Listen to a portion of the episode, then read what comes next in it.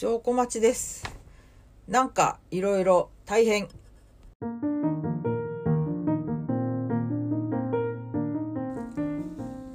2022年1月19日水曜19時16分です。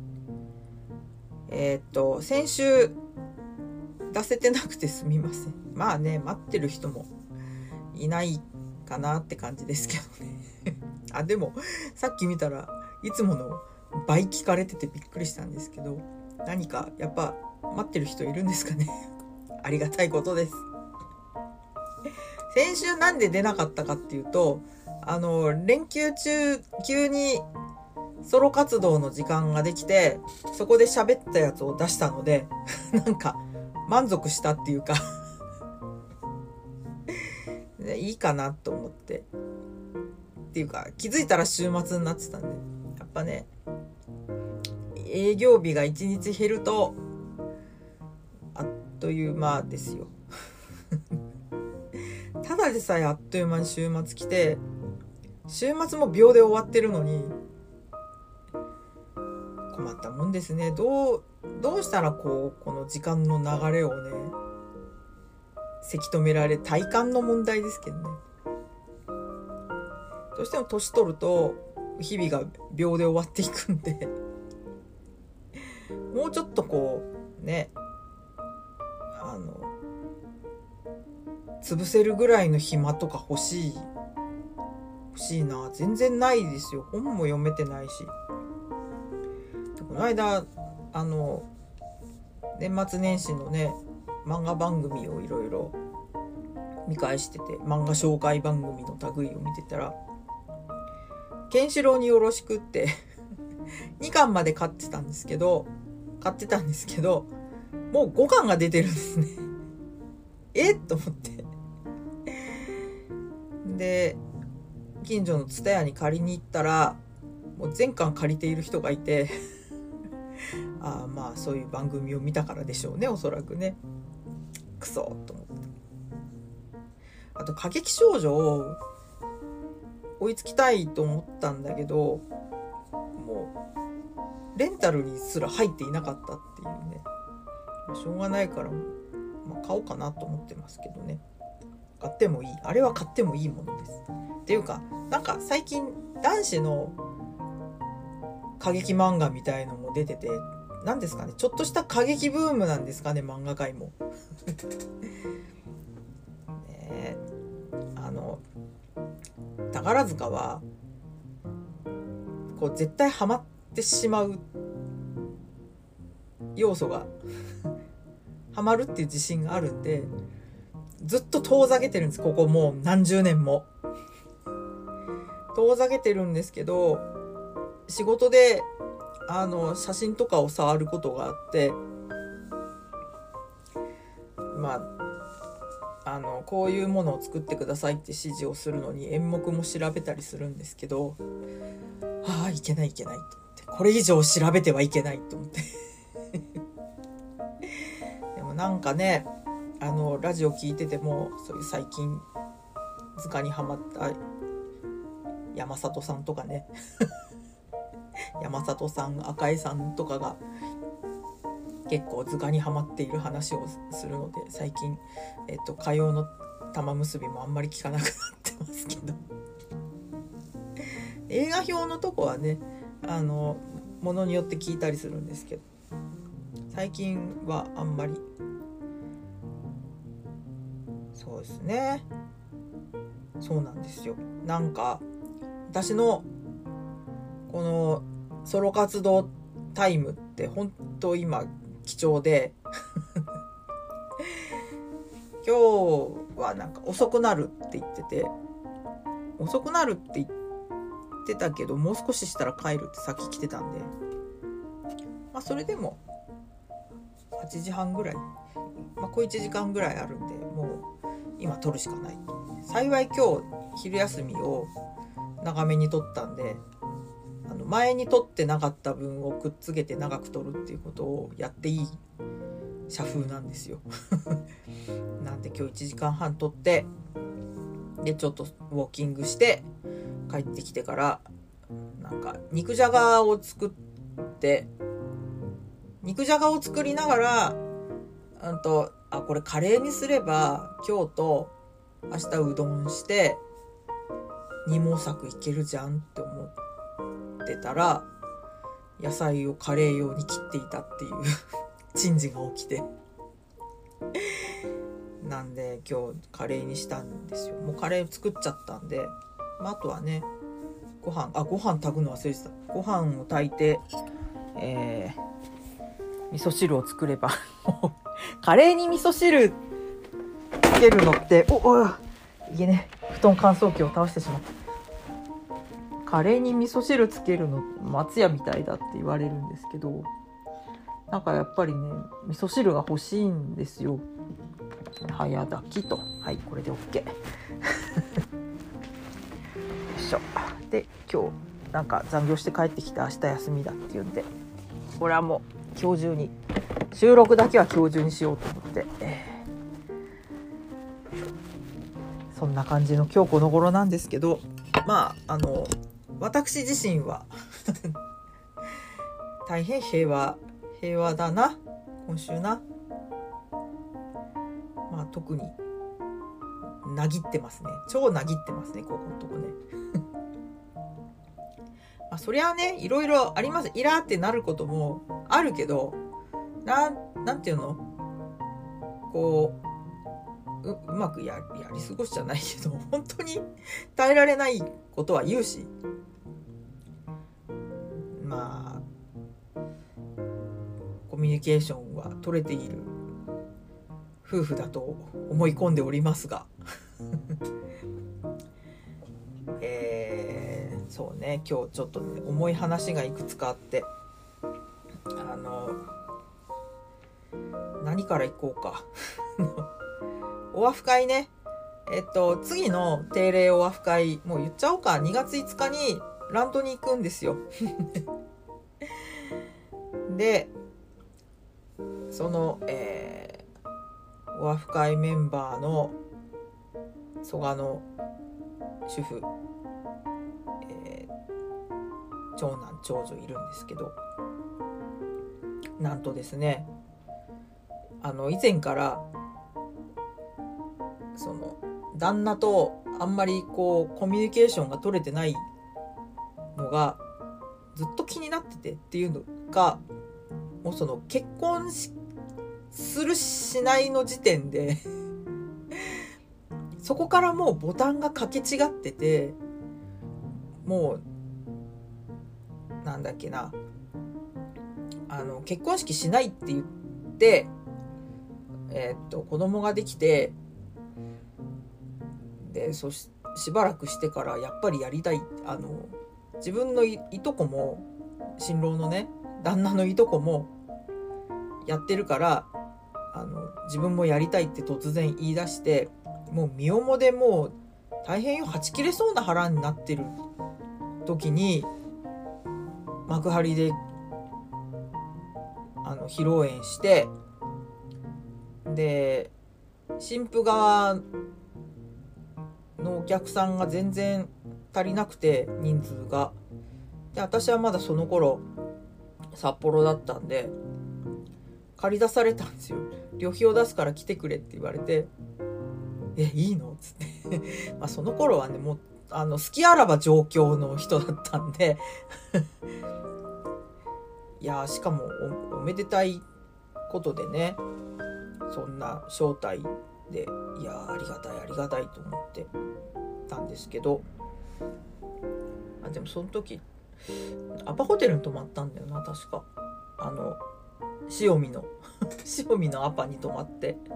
だから極力えっと負担をかけないようにっていう気遣いで動いてたんですけど。まあねいいいい挙式だったんですけどね。まあそんなことがあってからなんかこうもう分かりやすいアマゾン詐欺にあったり 信用なくなるマイレージめちゃめちゃ溜まってたんですけどここに来てなんとえー、外に女がいたっていうことが発覚してもう大変ですよ。あの長男が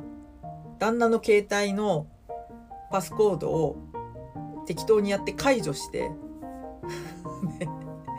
見ちゃったんですね。彼女とのやり取りを。なんか今度鎌倉旅行に行くとかっていう相談をしているのももうバレてしまっていやびっくり。なんか夜なったらこう平日ね出かけるっていうのは聞いてたんですよ。で多分まあ家に居場所がないからそういう関係も良くないし。でなんか車の中で DVD 見たりしてるって言ってたんだけど実は実はこっそり彼女と会ってたっていう4年もねいい度胸だなと思ってなんでこう男ってのは子供ができるとこう老いたをしたくなるんでしょうかねそういう心当たりがですね、いくつかありますよ。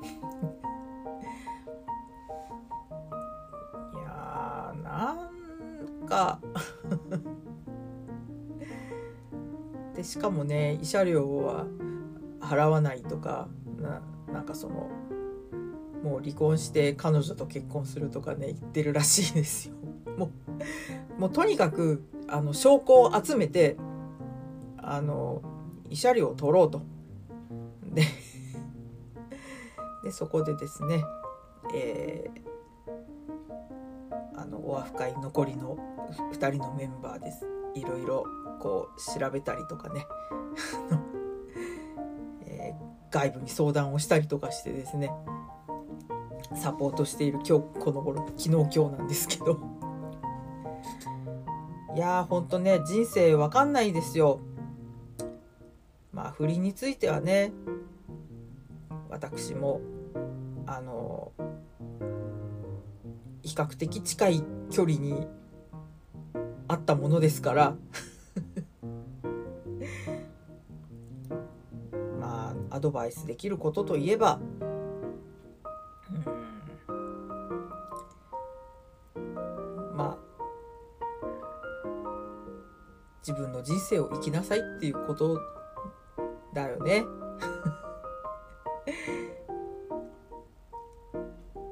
いやどうするんでしょう本当に。なんかもう一生ね子供の親なんですけど離婚したって親は続くんですよ。もうそれもやめたがってるみたいですからね。まあそこはさすがにね私も経験のないことなんで、まあ、とにかくあの裏で根回しをしろよっていうのは、えーと、口を揃えて もう一人の姉さんと口を揃えて言ってますけどね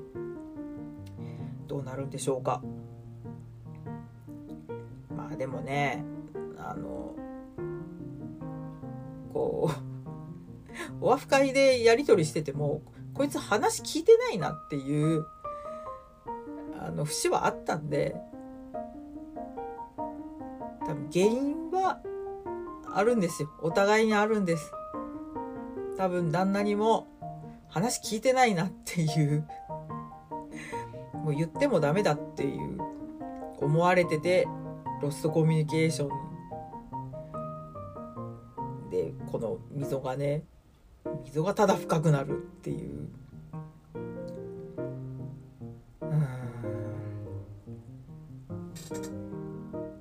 まあ最大限のサポートをしつつなんとかね良い方向に着地するように応援するしかないですね。うんとあと最近最近そうですねあの前回も話したけどこう我が家的にこう身に応える訃報が続いていて先日ねあの水島新司先生亡くなられてちの夫ちゃんも結構ダメージを受けてますね。まあ、水島先生の場合は未完の作品がないのでもう2年前に引退宣言してでも連載とかみんな綺麗に終わってるんでねそれだけがまあ残されたファンとしては救いとはねサブスクで見れないものが結構あるんでそれがねまあこううまいこと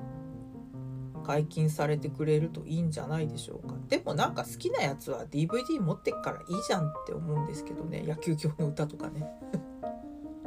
あとなんだっけドカベン実写版もあるんじゃなかったかな。ねそんな。あとあれですね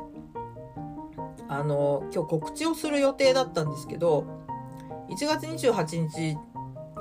えー、高円寺役所でおなじみのあのテレクラ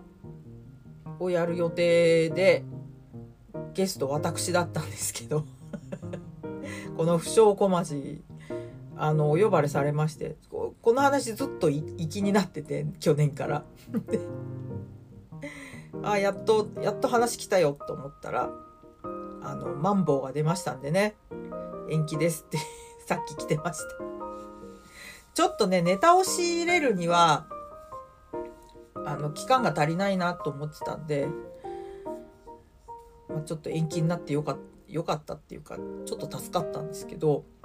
あの、夫ちゃんが以前使ってたパイオニアのコントローラ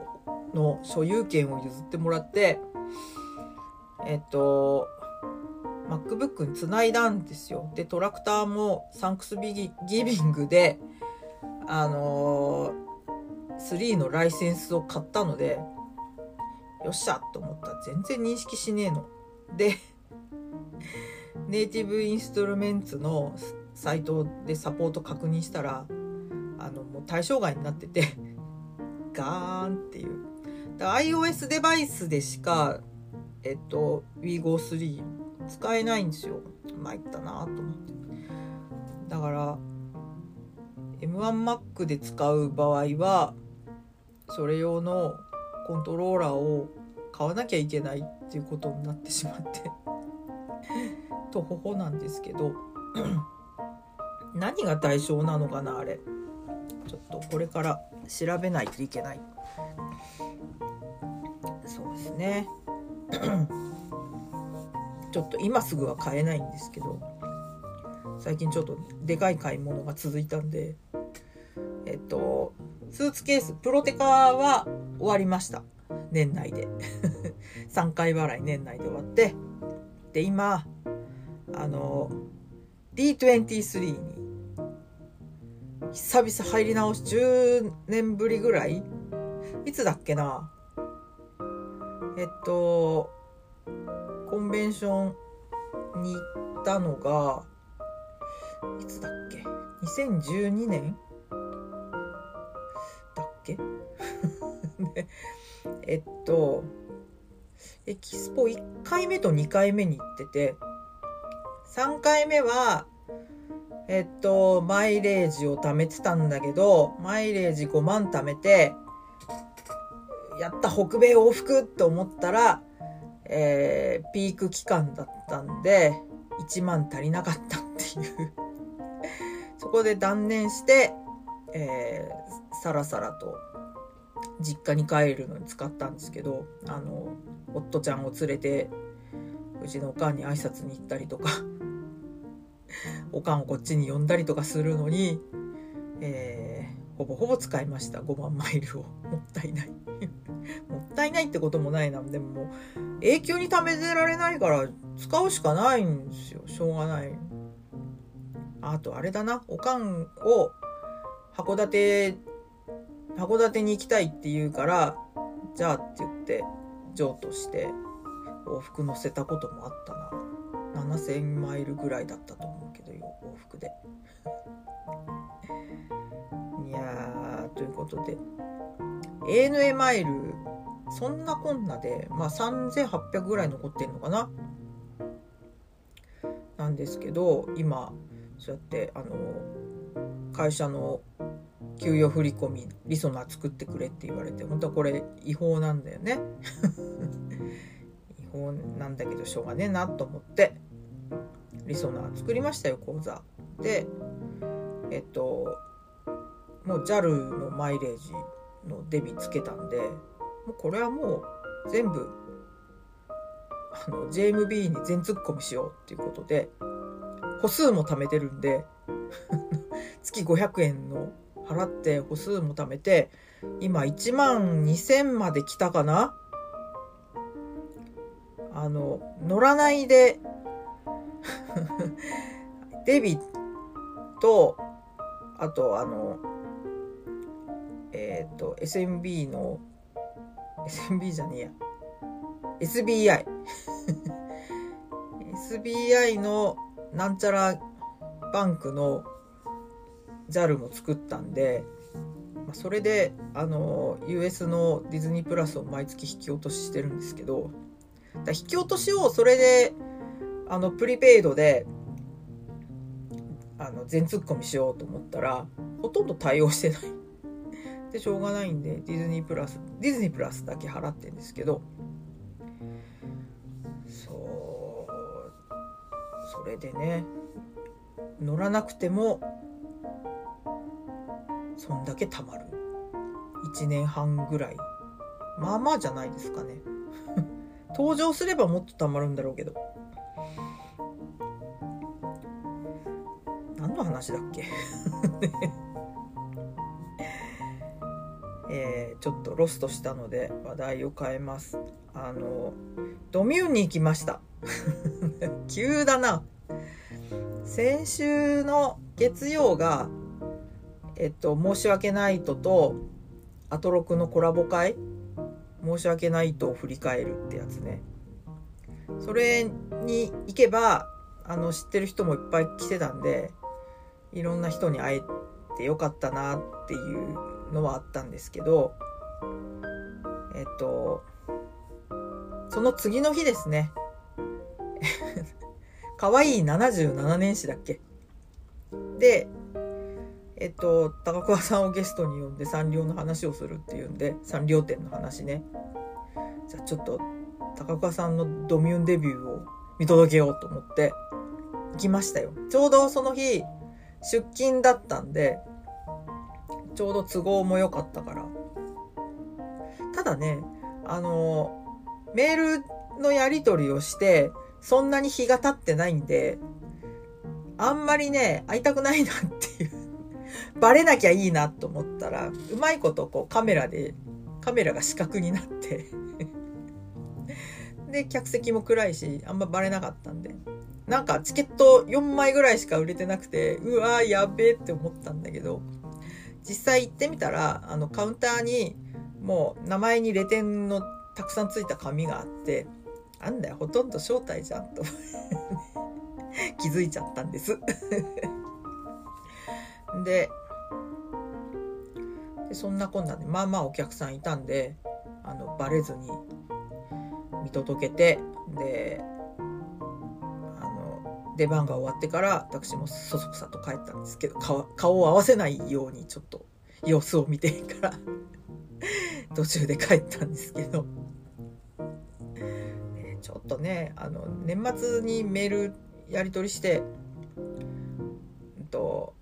じゃあ、まあ、今度ご飯でも行きましょうっつってそのさ1週間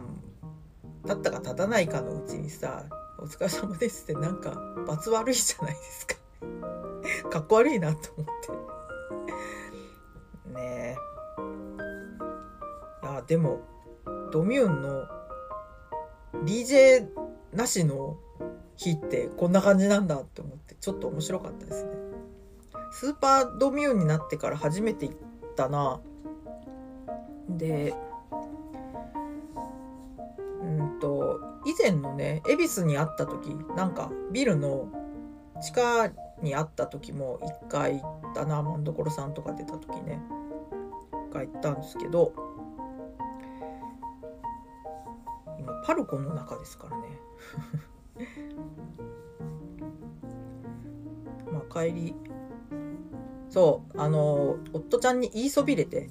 朝言いそびれて。帰りもあちょっと寄り道して帰るって言って。ドミュン行ってたんだよね。っつって。あの吉牛買って帰ったんですけど。そういうの良くないなってちょっと思いました。この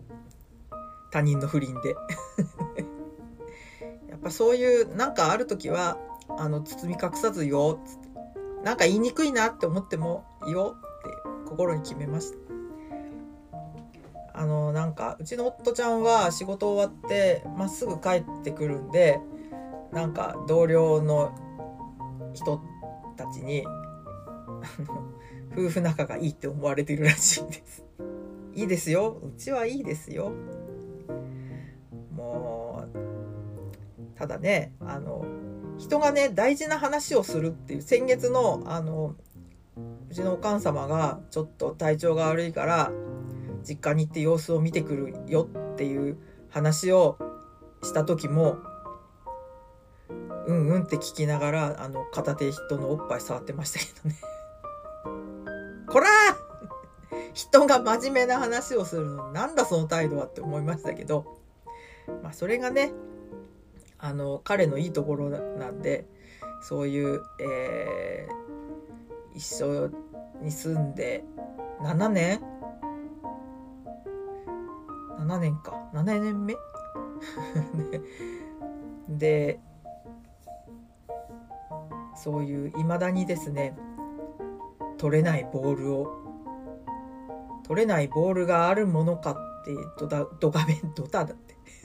ドカベンで歌われてますけど取れないボールも打てない球もあるんですよ。未だに投げ続ける。でだいぶ取れるようになったかなって思うとねともう突然あの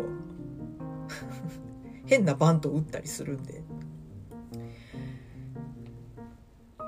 なんでそういう、えー、そういうのを面白がってるうちは、ま、まだまだ当面面白がれそうな気はしますね。うん、なので、えー、うちは仲良くやっていきたいと思ってるんですけど万が一離婚するようなことがあればまあ多分、えー、こっちから言うような気はします。こら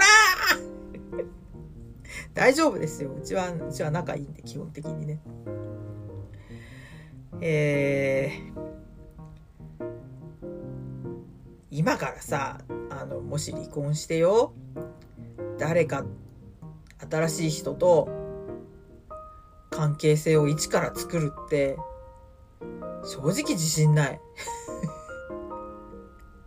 そんな労力はもうかけられないと思います なの。で、まあそういうこともあるんで、まあ多分ないと思うよ、ババアだし。なので、今ある暮らしを私は大事にして、こう徳を積んでいきたいと思います。今ご飯炊いてるしね。えー、っと、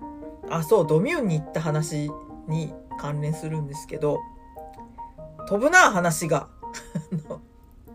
ハンギョドンの作者の井上久人さんが、あの、サンリオ店に貼ってあったパネルに遺憾の意を表していて、その作家性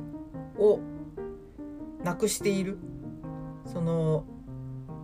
誰が担当になってもいいように作家性をなくしているのが強みっていうか、まあ、それがサンリオらしさみたいなパネルがあってそれは私もちょっとん？って思ったんですけどそうじゃねえんだよっていう。これねあの作家性問題っていうのはクリエイティブの仕事をしてる人にはこう胃が痛いっていうか。うんと、まあそういう、うん、キャラクターデザインとかは多分作家性を出さないと通らないんですよ倫理が。でウェブデザインはどっちかっていうとあのお前の作品は求めてねえんだよっていう あのお客に言われた要件のものを出すのが正解っていう世界でその中でこう先進性とか、えー、ユーザーフレンドリーなインターフェースとかを出していかなきゃならないんでまあ吐きそうになることも多々あるんですけど。そうなんですよね。作家性ね。でそのドミューンでも高桑さんが、まあ、の作家性を出さないようにって強く言ってたんで おいおいおいと意外てえよって思ったんですけど。うん。でも少なくとも80年代から90年代前半にかけてのサンリオは作家性は出してたよ。あのデザイナーの作者の名前もいちご新聞で出してたしでやっぱあの作者さんが作ったこれ多分そうじゃないかなっていうのもわかる。わかるくらいにはあったしうん。で結構ねファンレターを書いて、まあ、それこそその井上さんから返信をもらったことが何回かあるんですけど年賀状ももらったしね。で少なくとも作家性を全部殺してはいない、うん、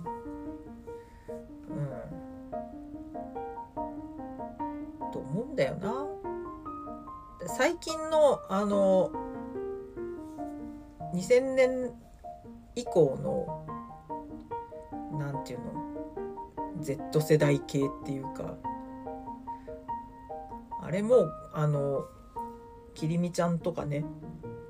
あの辺あの歯のやつとかいるでしょあれも外部のデザイナーを入れてやってるんでもう作家性じゃねえかっていう思うんですけどね。とあれだねサンリオって言えば最近のあのマイメロママ騒動。あのいつでもでマイメロママの名言をフィーチャーしたグッズ米が炊けた。えっと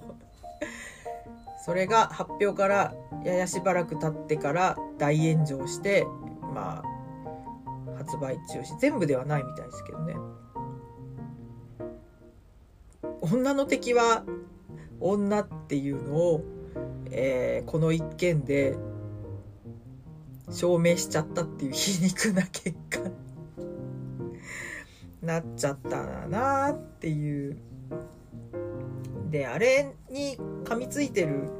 人ってあのオネメロを見てない人たちですよね多数ね。あとあの企画する方もちょっと配慮は足りなかった。かな？っていう。うん。そえっとそのマイメロママのマイメロママがこういうキャラだっていうのをその噛みついてる人たちは知らないので。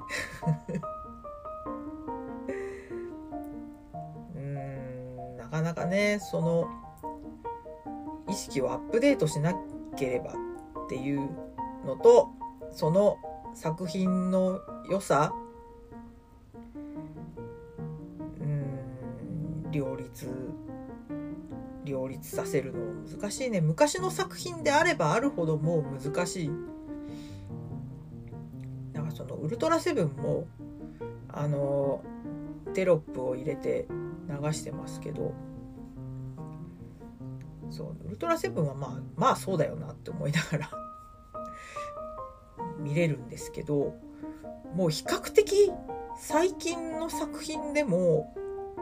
もう何て言うの一文入ってたりするからねものによってはね。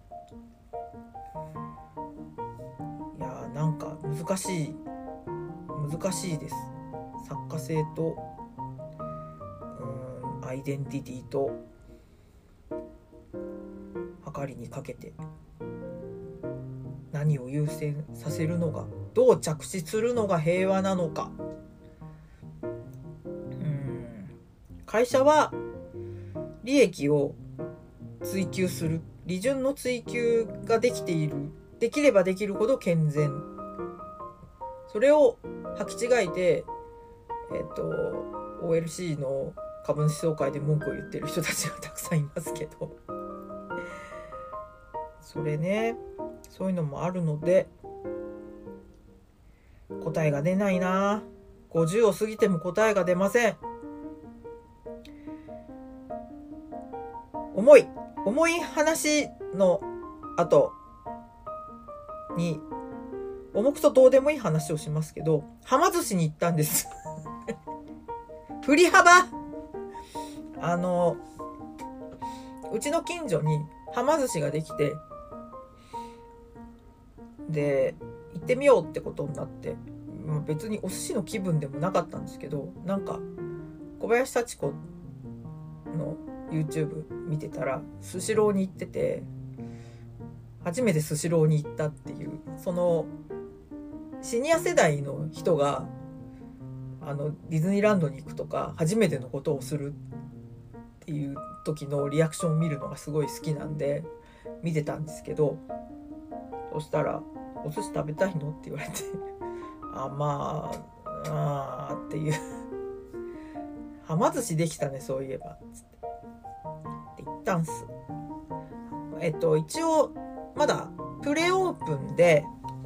いつからか27が本オープンなのかな？なんで予約していったけどすごい空いててなんか謎の謎の2段階認証みたいになって予約番号の他にあの2番いくらってこれも入れてくださいって書いて2番いくらって何って思ったんですけどそれはあのお店にあるタッチパネルを見て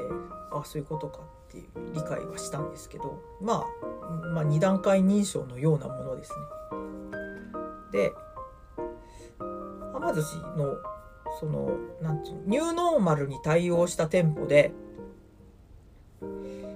その受付タッチパネルっていうのとタッチパネルでかつ非接触触らなくてもこう数字が押せるタイプのやつですね。でこうテーブルのこう真ん中がこう蓋が開くようになっててその中にあのガリとかお茶とかお箸とか全部入っててお醤油だけがテーブルに並んででレーンは 2, 2段になっててオーダーしあのタッチパネルでオーダーしたものが上のレーンにジャってきて下のレーンは多分通常はお寿司が流れてる。で多分プレオープンだからだと思うけど下のレーンは全く流れてなくであとお皿もすごいまめに下げてくれてめっちゃ快適。ただあのあちこちお店のあちこちで花江夏樹が頑張っているっていう。あのご注文承りましたとかそういうのも全部花江夏樹が喋ってる上に店内放送も花江夏樹なんであのファンの人これ泡吹いて倒れちゃうんじゃないかなっていう正気を保てないんじゃないかっていうところでちょっと気になりましたね。ネタがやっぱ多くていつもあのうちは行ってる回転寿司近所にあってまあでもそんなたまにね馬刺しとか変わったものは出るんだけどまあでも大体決まってるんでちょっとたまに違うの食べたいなっていう時は選択肢としてはま寿司ありかなっていうことになりました。ただねあの本オープンになって近隣にチラシが入るようになるとちょっとわからないっていう。あのフルフルでお客さんが入ってる状態でもあのお寿司がスムーズに届くのかとかね。あとアプリを入れてるとえっと青さ汁が無料になるので そこもねポイント高いなって思いました。はあということでえー、っとなんか夫氏ももう帰ってくるようなので 今週はこれぐらいにします。告知もないしね。ドリミをねなんとか配信でやりたいなと思ってんですけどとりあえずはえっ、とあ D23 に入った話のつあんましてなかった。なんで入ったかっていうとあの2021年のえー、ゴールドメンバーのそのコレクターズキットっていうのがウォルト・ディズニー・ワールド50周年記念アイテム。えっ、とランチボックスあの缶のランチボックスの中にピンズが入ってるやつと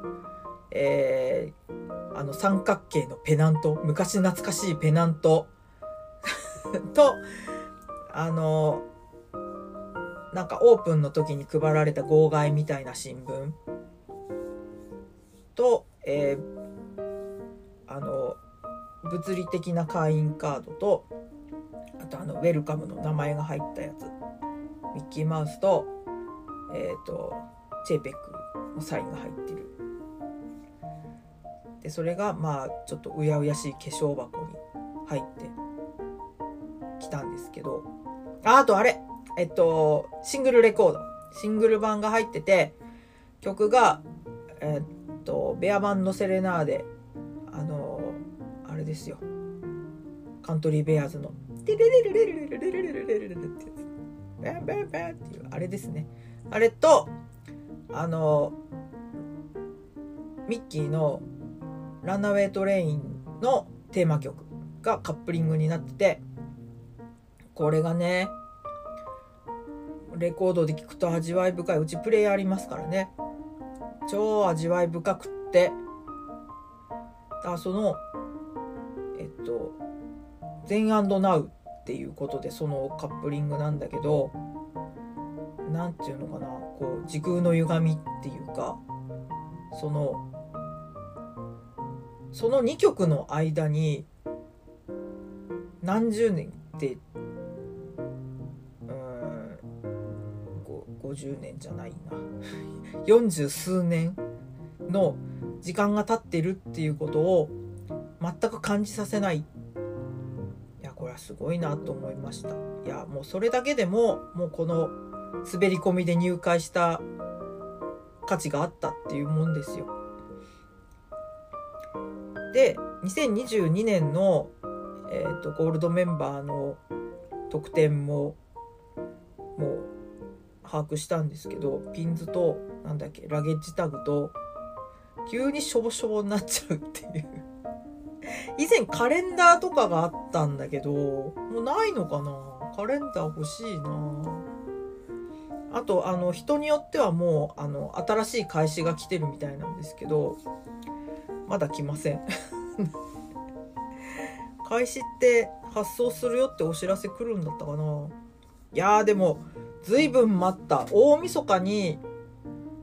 えっ、と DHL のお知らせ来てトラッキングナンバーが来てずっとちょこちょこ追跡してたんだけどまあ国を出るのに1週間。で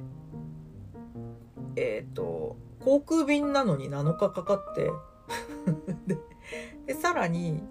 日本に入ってからえっと、税関を通って、ここでね、ものによってはね、課税をされることがあるんですけど、まあなんとか課税されずに済んで、